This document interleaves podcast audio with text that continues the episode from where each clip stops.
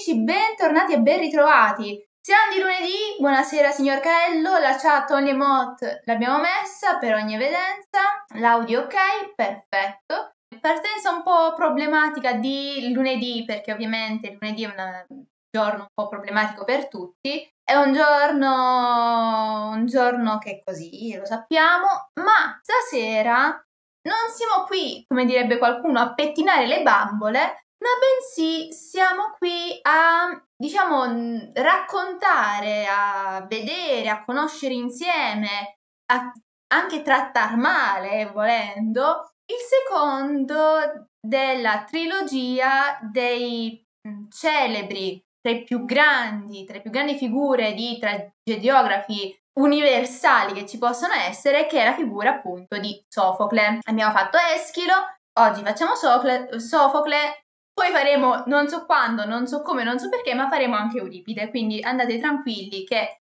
ci sarà anche il nostro Euripide. Comunque, comunque, comunque, perché stasera parliamo di Sofocle. Allora, qui c'è la, la trilogia che vi ho già detto che volevo completare, ma in realtà c'è anche una storia dietro. Dovete sapere che una delle mie opere preferite proprio del mondo tragico in generale è l'Antigone. L'Antigone di questo bravo personaggio qui, che avrei dovuto anche non io interpretare, ma comunque far parte di un gruppo di teatro che dovevamo, stavamo facendo alle superiori, dove volevamo fare un, diciamo così, un riadattamento in chiave moderna dell'Antigone, con ovviamente però la storia e le situazioni di base eh, identiche. Di fatto che per varie motivazioni, motivi di famiglia, non sono riuscita a partecipare a quel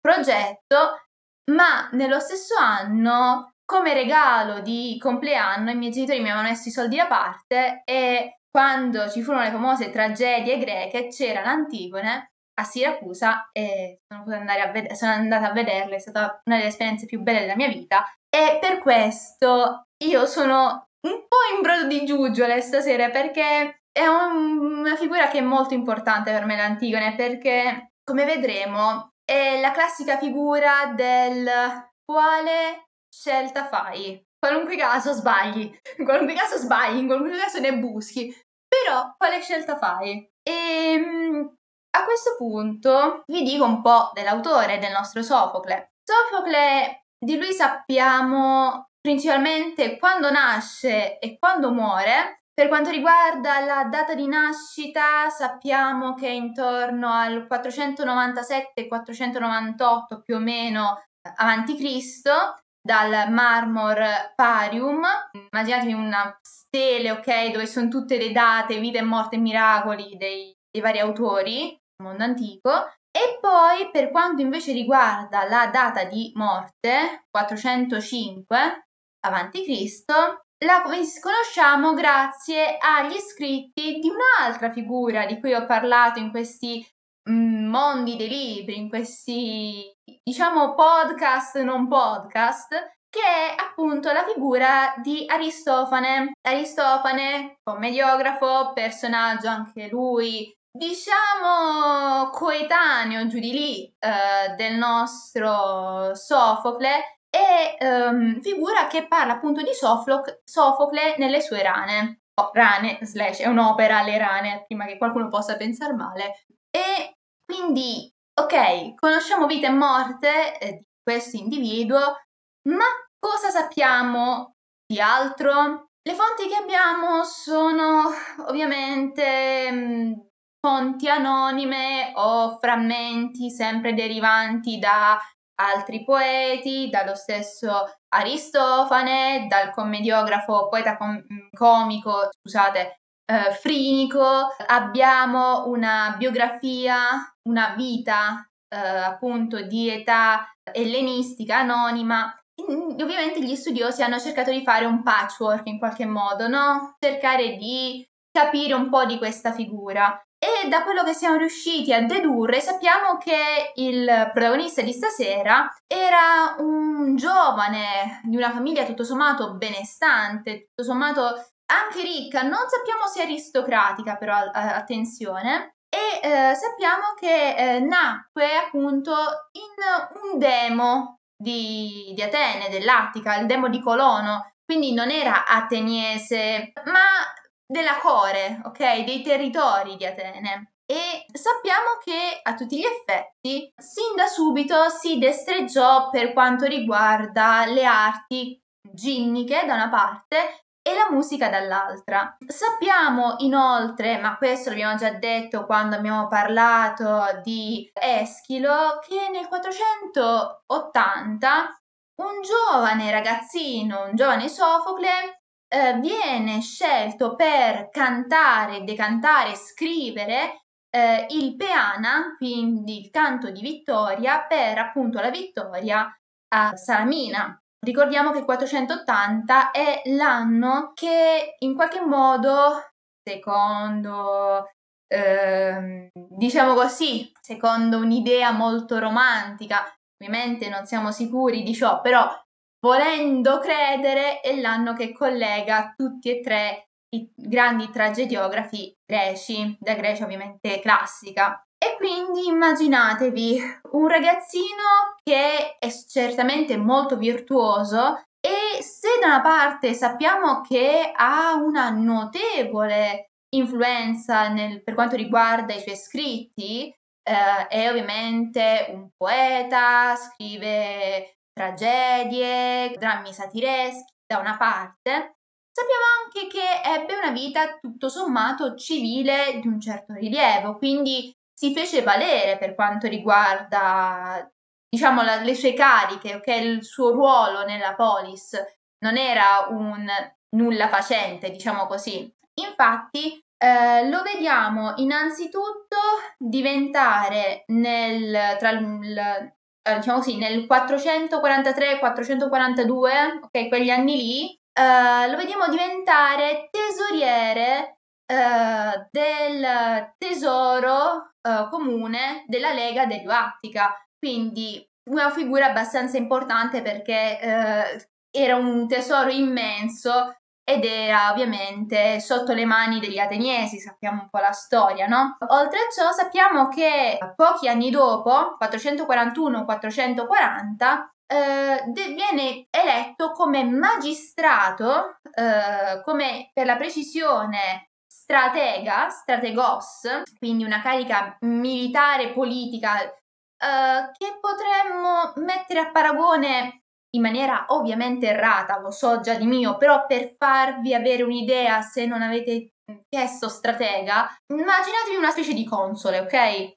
Non è la stessa cosa, non è la stessa, non sono la stessa cosa, però è una cosa che potrebbe avvicinarsi di più. Sono cariche diverse, sono ovviamente culture diverse, lo so, però per farvi capire un po' cosa è uno stratega, uno strategos appunto per quanto riguarda eh, almeno gli ateniesi, ok? E quindi una figura di un certo peso politico, una carica ovviamente militare, una carica che lo porta a sedare anche, anche una rivolta a, a Samo, anche se ci viene descritto da Ione di Chio come una figura che mm, non era poi così bravo come politico, cioè non era più saggio, più eh, pronto a prodigarsi per, per, gli altri, era il classico cittadino che sì, nato in politica, un po' così, ecco, come avete capito, un po' non facciamo politica attuale, però mi stanno, facendo,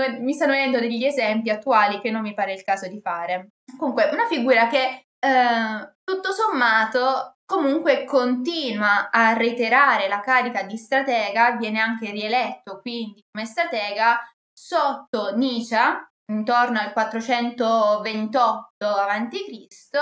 e ehm, vediamo come a un certo punto, andando avanti con l'età, eh, gli vengono ancora affidati ruoli, ruoli ovviamente minori, eh, non più di spicco, però lo vediamo tra il 415 e il 413 far parte del, del gruppo di cosiddetti probuloi, eh, era un, un probulo, potremmo dire probulos, eh, che erano, altri non erano, erano i riorganizzatori eh, di Atene, delle finanze di Atene, della, della situazione in generale di Atene, post, eh, diciamo, sconfitta ateniese eh, nella loro avventura in quelli di Sicilia. Quindi dopo aver preso un sacco di mazzate in Sicilia, gli ateniesi tornarono eh, a casa e appunto cercarono in qualche modo di risanare la situazione che era un po' in declino,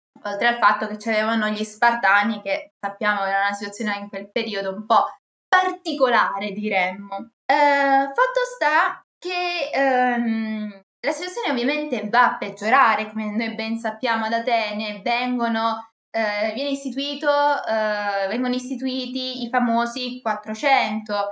Eh, vediamo come appunto lo Stato da demo- democratico, potremmo dire, diventi in qualche modo oligarchico intorno al 411 e eh, ci racconta Aristotele eh, di uno scambio di battute tra il nostro Sofocle e un tal Sinandro, eh, dove riprendo il testo perché ce l'ho qui. Che bello quando hai le cose del classico sotto mano. Quando Sinandro gli domandò se era eh, del parere, come gli altri probli, di istituire i 400, rispose di sì. Perché? Non ti sembrano misure cattive?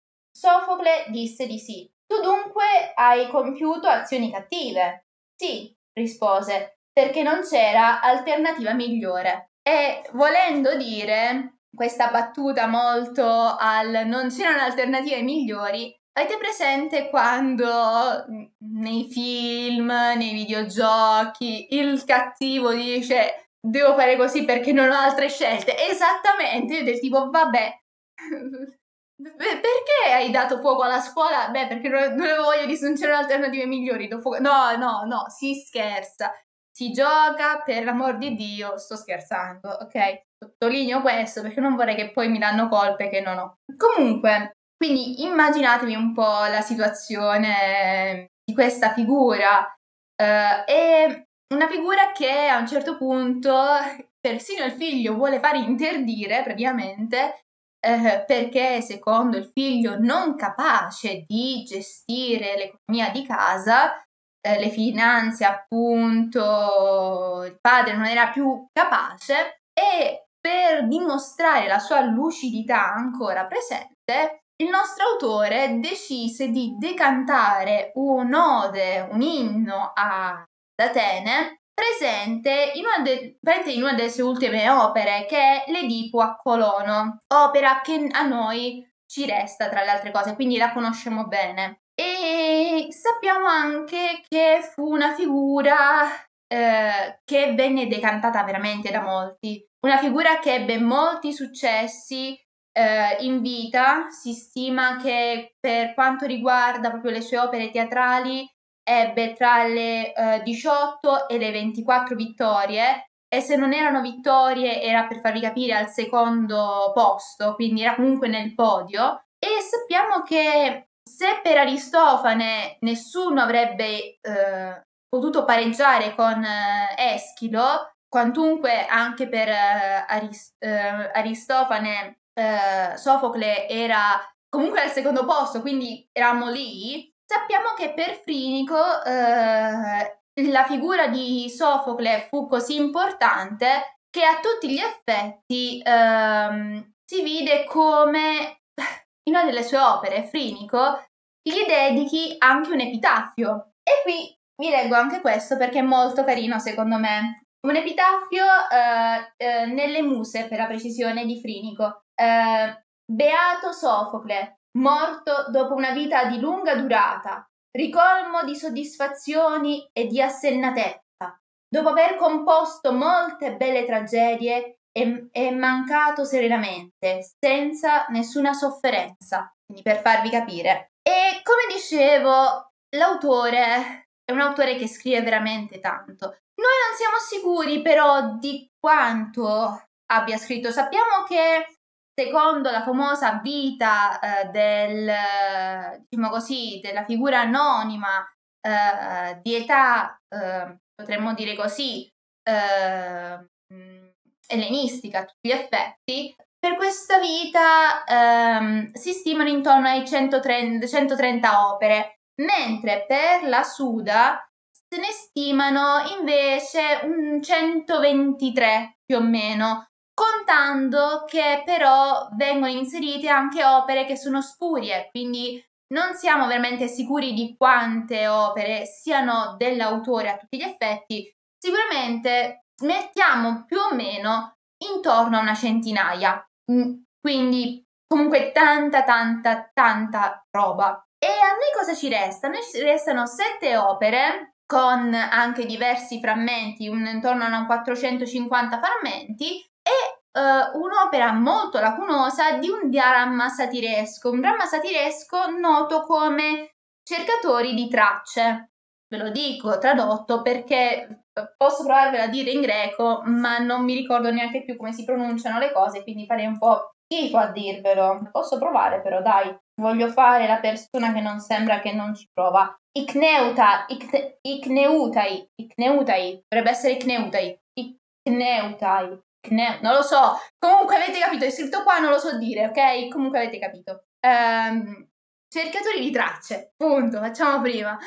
Ah, le traduzioni. Io ho sempre avuto difficoltà a leggere il greco. Poi soprattutto se lo devi leggere in metrica, lasciamo stare ragazzi. Uh, incubi, incubi del classico, incubi del classico. Comunque, di queste sette uh, tragedie complete che ci restano, abbiamo, um, possiamo dividerle in tre blocchi, ok?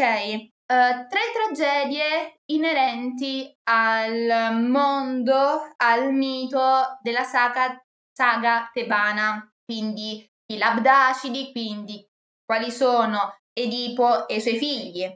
Precisamente queste tragedie sono l'Antigone, l'Edipo re e l'Edipo a Colono, di cui vi ho già parlato.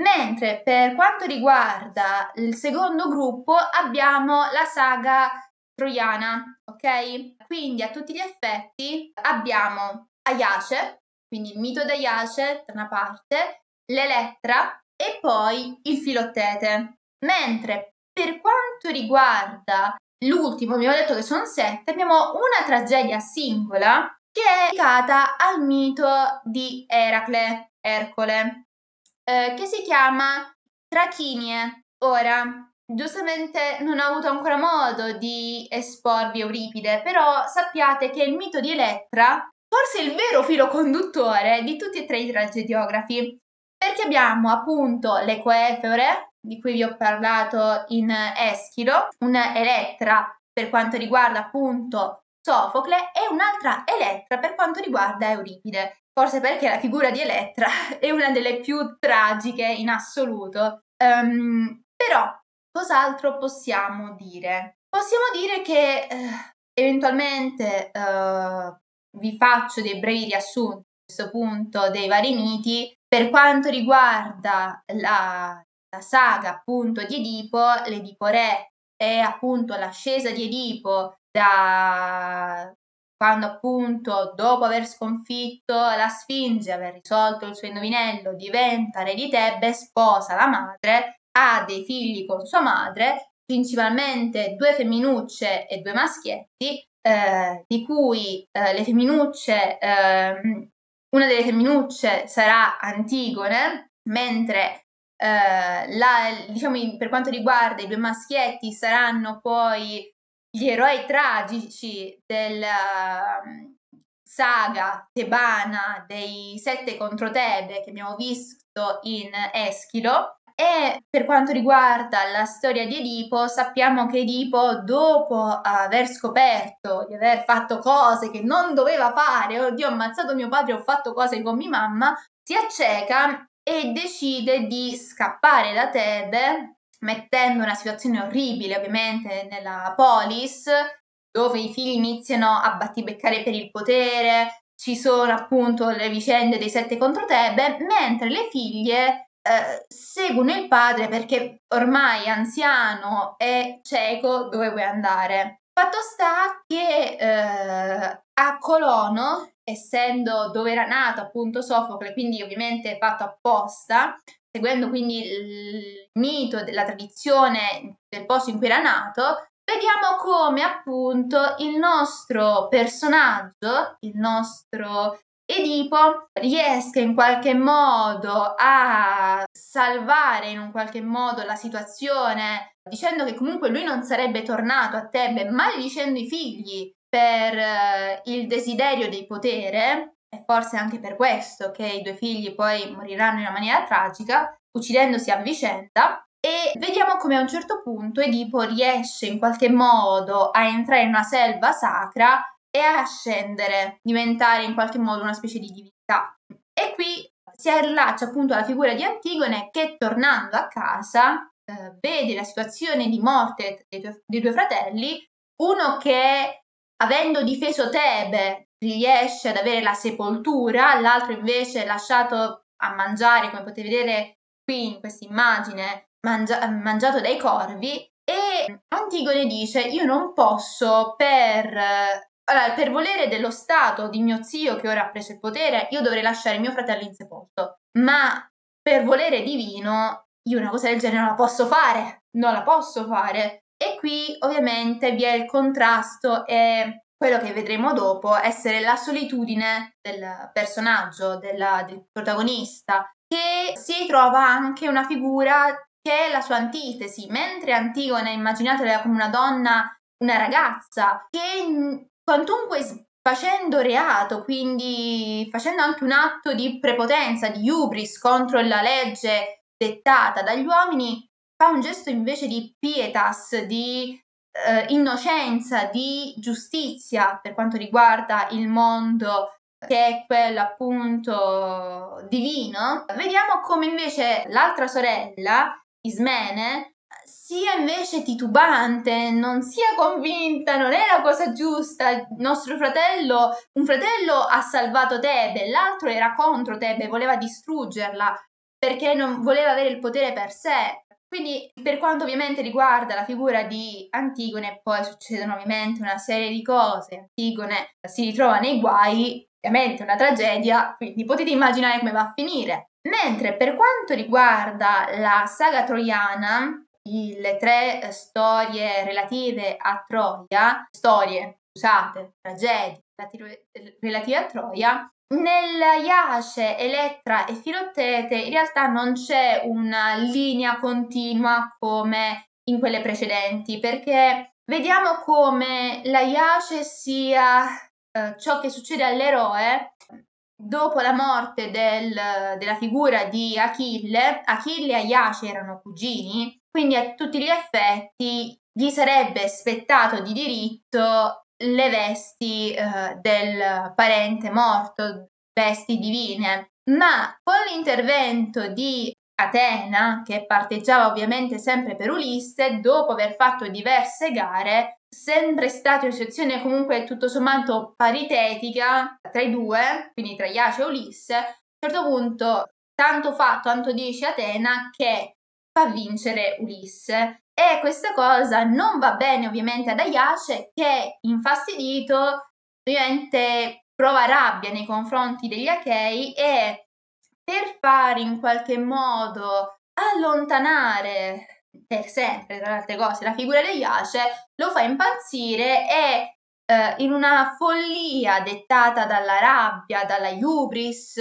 pensando di stare uccidendo un campo di Achei, ammazza in realtà un gregge di pecore. Rinsavito, rendendosi conto di quello che aveva fatto, Ayace fa la classica cosa che fanno gli eroi tragici, si ammazza perché dice ho macchiato il mio onore, tutte quelle altre cose stupide, però giustamente al tempo non erano per nulla stupide, eh, quindi per noi eh, un litigio di questo genere può sembrare una cavolata, al tempo era una questione di onore, l'onore era tutto. E quindi immaginatevi poi ovviamente il, si vede come dopo la morte di Aiace ci sia tutto ancora un proseguo, la figura sempre del cadavere di Aiace che continua a essere protagonista, ma anche la figura del fratello che si ritrova ad avere questa figura di morto in casa che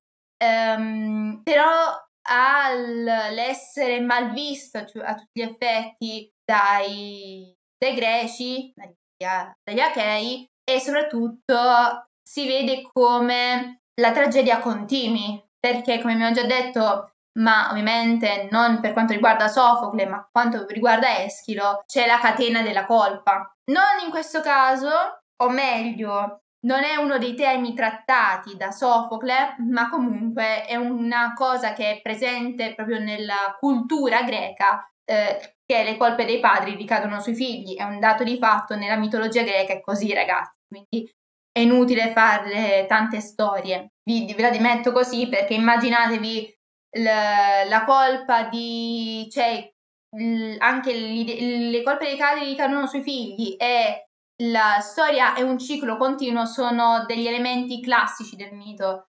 Per quanto riguarda appunto le colpe dei padri ricadono sui figli, vedete appunto le vicende di eh, Oreste, di Antigone, Edipo, vedete le vicende um, anche del, degli, di Achille, cioè il figlio, Filottete, per eh, essere quello che è, quindi andare a un certo punto anche a dissacrare un tempio perché il padre l'aveva fatto, perché stavano vincendo, eccetera, eccetera, viene fulminato da, cioè viene ammazzato per questo motivo, cioè è un susseguirsi di ciclo anche per esempio il corpo dei padri caro sui figli anche per quanto riguarda il, proprio le divinità, ok? Quindi immaginatevi la situazione di Urano che viene detronizzato dal figlio eh, Cronos e Cronos che viene detronizzato da Zeus che a sua volta per paura di essere detronizzato uccide e divora la prima moglie. L-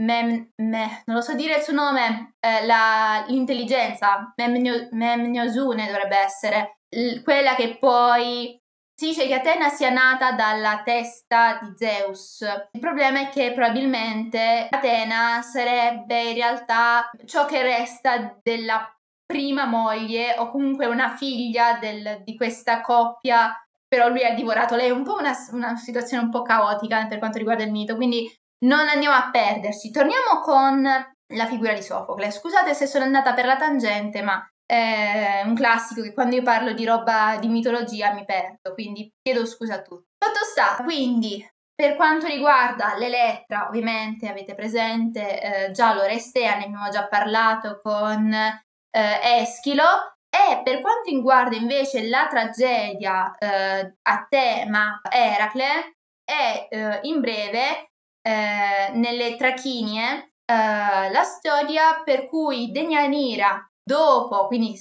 sposa di Ercole, dopo eh, seconda sposa in realtà, o, mh, dopo la morte della prima per mano di Ercole, comunque Ercole si risposa e decide di, eh, per mantenere il marito sempre fedele a sé, eh, gli viene detto eh, dal centauro Nesso, dato che tuo marito, io volevo fare cose brutte con te, però tuo marito mi, mi ha ucciso, sto morendo, prendi una fiala del mio sangue, intingi un vestito con questo sangue perché il mio sangue ha poteri magici come filtro d'amore. Se tu fai un, uh, indossare questo abito a tuo marito, sarà sempre fedele a te. Lei ovviamente lo fa, peccato che il sangue aveva effetti incendiari. È così che Eracle, da eroe mortale, finì a Cotoletta e poi da Cotoletta divenne divinità in maniera molto, molto divertente, l'ho detta, però vabbè, capite co- cosa può succedere a una persona che indossa un abito che prende fuoco,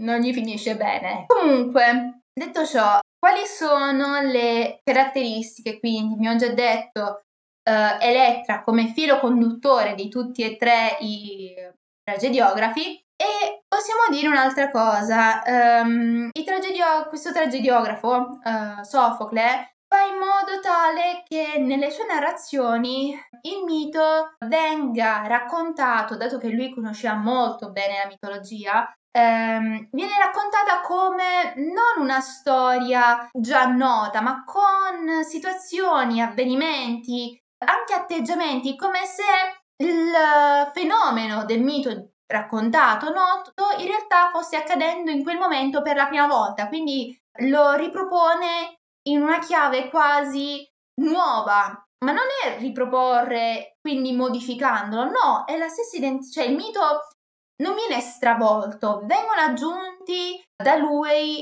diciamo, elementi di psicologia, eh, viene aggiunta la psiche dell'autore che fa rendere tridimensionali i personaggi. Vediamo come i personaggi eh, non siano eh, figure solo da leggere, ok? Solo lette in un in papiri o, o noti per appunto fede, ma in quel frammento scelto dall'autore per spiegare, raccontare, far capire il messaggio che lui vuole ovviamente dare ai coloro che guardano la tragedia, ci sia molto di più. Uh, vediamo come per esempio uno dei messaggi tipico di Sofocle sia il fatto che e questo è tipico della cultura greca tra le altre cose è il mettere insieme la saggezza appunto greca e il mito insieme nella frase detta da Deianira appunto nelle eh, trachinie di nessuno si può sapere prima della morte se la sua esistenza è stata buona o cattiva. Infatti in Sofocle vi è il concetto di tutte le persone sono soggette al destino. Tutte le persone, l'uomo è soggetto alla sorte e eh, non può sfuggirgli. Eh, la sorte, l'uomo può, è fautore di vita ed è fautore di progresso, è fautore di creazione, ma è ingabbiato, è ingabbiato in una catena che è la sorte, in un destino. Quindi ovviamente quando figure come Edipo cercano di scappare dalla loro sorte, inevitabilmente la fanno accadere. Edipo fa di tutto per, o meglio, non solo Edipo, ma più che altro ancora prima di lui, Laerte, il padre fa di tutto per non essere ucciso dal figlio, lo, lo fa abbandonare, lo fa, gli buca i piedi per evitare che il bambino scappi in qualche modo appena nato, eh? comunque il figlio l'ammazza. Nessuno può sfuggire alla propria sorte. Edipo era destinato a compiere quello che compie. E um, questa situazione quindi di a un certo punto binomio di potenzialità della forza umana, della forza creatrice, della forza di anche evolvere, di usare il proprio ingegno e di fallibilità, perché molto spesso tu puoi essere anche iperintelligente, ma se una cosa non deve andare non va, la legge di Murphy qui entra un botto, ci fa capire come anche nell'uomo ci sia a tutti gli effetti una scintilla divina. L'uomo non si deve sottomettere al divino, però si deve rendere conto che se le divinità infatti nelle opere per esempio di Sofocle sono quasi stravolte, mm, vediamo un'Atena vendicativa, non benigna, un oracolo di mistico che non, non è neanche chiaro, di Apollo che cerca di vaticinare determinati messaggi che comunque non sono chiari in, in una lingua che non è chiara, vediamo invece come l'uomo sia chiaro, sia a tutti gli effetti fautore del proprio destino, ma un destino che appunto è già scritto. Tu puoi fare figli, puoi crea- creare, puoi distruggere, puoi, puoi fare. È carta bianca, ma sei comunque vincolato. Sono dei punti non, a cui non puoi scappare. E quindi è qui eh, l'ossimolo di grandezza e fragilità dell'uomo. E qui la situazione di anche un altro ossimoro che è, anzi, diciamo un doppio, uh, un doppio, una doppia dualità, potremmo dire, quindi un, do, un, quatt- un quattro cose tutte insieme. Se noi siamo grandi e fragili nello stesso tempo, se abbiamo in mano il potere di plasmare qualcosa che ci può dar potere da una parte, dobbiamo stare attenti a non creare situazioni di colpa, colpa derivante dalla hubris, quindi dall'arroganza, dal sentirsela in qualche modo, dal, dalla superbia che portano a questo concetto di colpa, a questo concetto di appunto dualità colpa vergogna o colpa innocenza. come vi ho già detto, colpa vergogna perché ovviamente dalla colpa da aver fatto una determinata azione ne scaturisce sinceramente la vergogna. Perché Ayashe si uccide? Perché ha la colpa? Perché era stato insuperbito da Atene di, Atena, scusate, di poter vendicarsi contro l'affronto per non aver avuto le armi di Achille da parte degli Achei, ma la colpa quindi arriva uh, uccidendo un branco di pecore e lì la vergogna di aver fatto una cosa priva d'onore, imbarazzante, inutile e a tutti gli effetti aver messo in ridicolo se stesso e la sua famiglia e tut- tutto ciò che ovviamente ne deriva il concetto di, come ho già detto, l'importanza dell'onore per quanto riguarda il mondo antico, ma anche colpa, innocenza, Antigone, lei ha colpa ovviamente, lei seppellendo l'altro fratello, spoiler che non è spoiler, seppellendo l'altro fratello fa una colpa, va, uh, va contro le leggi, ma lo fa con innocenza, lo fa con un desiderio di in realtà giustizia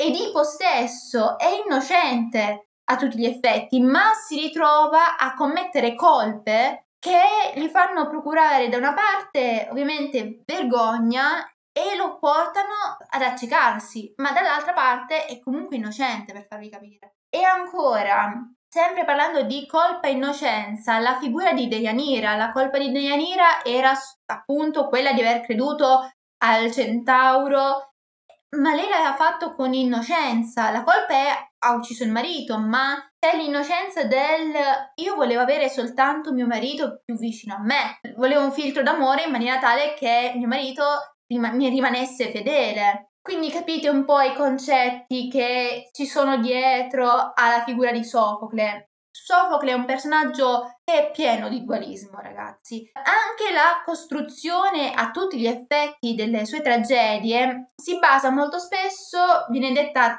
tragedia dittico, si basa sempre su due personaggi. Prendiamo per esempio, allora, nella Iace abbiamo da una parte appunto la figura di Iace, dall'altra abbiamo la figura di, del fratello. In Antigone abbiamo da una parte Antigone e poi abbiamo la figura di, Cres- eh, di Creonte, che è lo zio di Antigone, che la fa uccidere. Le Trachinie da una parte Deianira, dall'altra Eracle e così via. Sono tutte tragedie con due protagonisti, con due storie tragiche e quindi vengono dette a dittico. Quindi è un personaggio veramente. Penso che amasse il numero due. Penso che amasse il numero due. Ma oltre ciò, oltre quindi tutti questi binomi, tutte queste dualità che al nostro autore piacciono tanto, cos'altro possiamo dire? Possiamo dire che anche la figura dell'eroe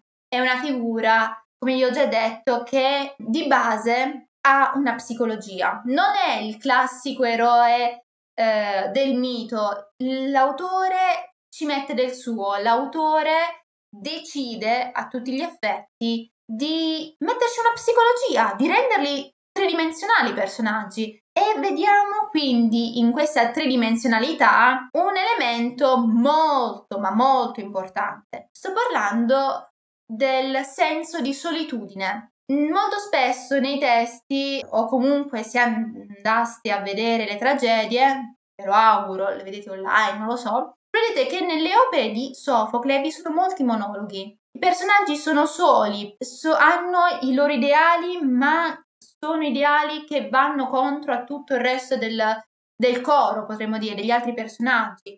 Appunto, se da una parte abbiamo Antigone risoluta, dall'altra abbiamo Ismene con l'incertezza. Se abbiamo da una parte il dolore di Elettra per tutto ciò che le sta succedendo, per eh, il padre morto, Oreste che non si sa che fine ha fatto, dall'altra abbiamo Clitemnestra, la madre di Oreste e di Elettra che aveva ucciso il marito, invece è tutta contenta, cioè, mh, mm, quasi il sollievo lo malcela. Eh, se da una parte abbiamo la figura, diciamo, intransigente di Creonte che dice no, mm, non mi interessa, mio nipote è andato contro Tebe, non mi interessa che comunque mio nipote comunque deve essere insepolto, dall'altra abbiamo invece il mediatore, la figura di mediazione di Emone. Quindi tutti i personaggi sono soli nelle loro idee, nei loro ideali, sono, sono allora, contestualizzandolo nell'epoca in cui vive il nostro protagonista, il nostro Sofocle, la solitudine del cittadino in un momento in cui sei in guerra, in, in un momento in cui passi sotto malattie, passi sotto figure che mm, non sono demagoghi invece di figure di vero spicco e la solitudine dell'individuo che dopo molto molto molto tempo sarà l'artefix verrà a essere centuplicata, milluplicata lo so, non esiste il termine milluplicata, lo so, lo so. Mm, comunque, sotto l'ellenismo vedremo come appunto il singolo sarà singolo, perché non avrà più un, uh, un regime democratico, eccetera, eccetera. Saranno ovviamente figure esterne a governare e quindi il cittadino suddito. Non siamo ancora a quei livelli, ma già in una situazione che erano appunto eh, gli anni post persiani, sì, c'era Pericle, c'è il periodo d'oro di, Pericle, di Pericle, ma dopo Pericle, dopo le situazioni con i persiani, dopo la disfatta in Sicilia, gli ateniesi stavano andando praticamente a picco, ragazzi. Quindi quest'idea di uh, solitudine era presente. E cos'altro potremmo dire ancora? Mm, allora, Penso di aver detto un bel po' di cose, però non penso di non aver saltato nulla. Mm, sì, non penso di aver saltato nulla. No, stavo ricontrollando gli appunti perché non vorrei fare gaff. Quindi, io per farvi... Allora, avrei piacere di leggervi una parte dell'Antigone. Allora, è bello perché almeno questi libri di... del classico servono a qualcosa, capite? Ok, allora, magari non vi leggo il brano, però vi le- ecco, vi dico il titolo, semplicemente questo: Un conflitto insanabile. Antigone e Ismene. Dallo scontro dialettico tra Antigone e Ismene, che costruisce il prologo della tragedia, si desumono le informazioni essenziali per comprendere a partire da qual punto del racconto mitico Sofocle abbia iniziato la tragedia.